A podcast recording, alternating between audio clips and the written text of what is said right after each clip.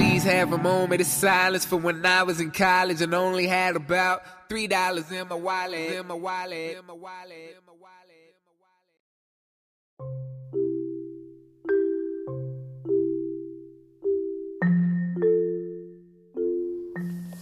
Hey guys, Celise here with Maple Shade Podcast. Thank you for coming back once again. This PSA is going to be on anxiety. I think the reason, well, I know the reason I want to do this on anxiety is because mental health in the black community is something that we're talking about more, but we're not talking about quite enough.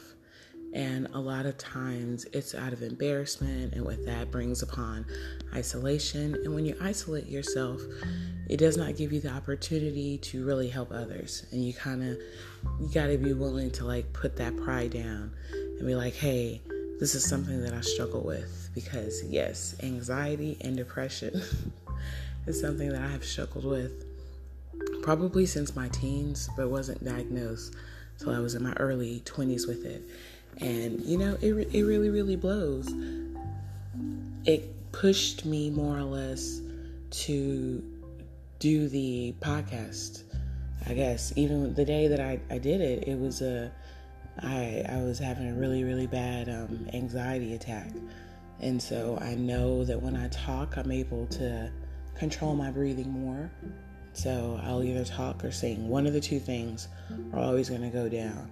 And anxiety is one of those funny things because it's it's one of those illnesses that you can't really see because it affects you mentally, but it also can affect you physically. Mine shows itself in the form of, you know, of course my mental but it also will attack me physically. I'll get like physically ill because it'll i'll get shake so bad like oh god just talking about it like it'll just make me physically ill. It also the talking in itself it's a form of my anxiety comes out in that way.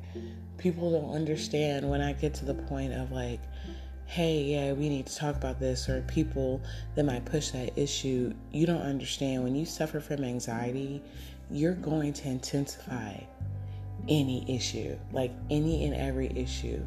And sometimes for me, it's like, I just need to talk about this because we need to work this out.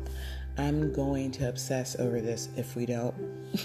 so, in order not to obsess over it, that's when that whole like, oh wow, Celise a jerk, you know, mode comes in because it's like, well, I now have to disconnect myself from you completely because, you know, I just this it's getting too much for my psyche. Like my mental seriously cannot handle this. It also will sometimes when I'm going out, you know, it'll cause you to have the feeling of almost being on, like you need to be on. But you're so anxious feel that whole time that for me if i go to a party or anything i guarantee you i'm at home that next day resting. Because it's like my my brain it was like overload. It was too much trying to control that trying to to work on that. And it's something i've been blessed and very fortunate because it has gotten so much better over the years and I've learned how to deal with it in a natural way, in a beautiful way. I'm a firm proponent of breathing, praying, meditating, whatever it is that you want to call it. But even praying and just meditating, just really truly meditating, it has really uh, caused a huge difference in my life. So I, I'm saying this to let y'all know if you have someone in your life that suffers from anxiety or you yourself suffer from anxiety, know that you are not alone. Know that it is okay to share with others because people sometimes might think a certain way about you and not knowing like you don't know what it's taken this person to even have this conversation with you right now. There's a lot of anxiety pushing this conversation. So y'all just be tender with one another. I always say treat each other with love come with each other with respect and um, just try to see from the other person's shoes all right it's a little one like i said. So i love you guys. I hope you have a great week. Maple shade out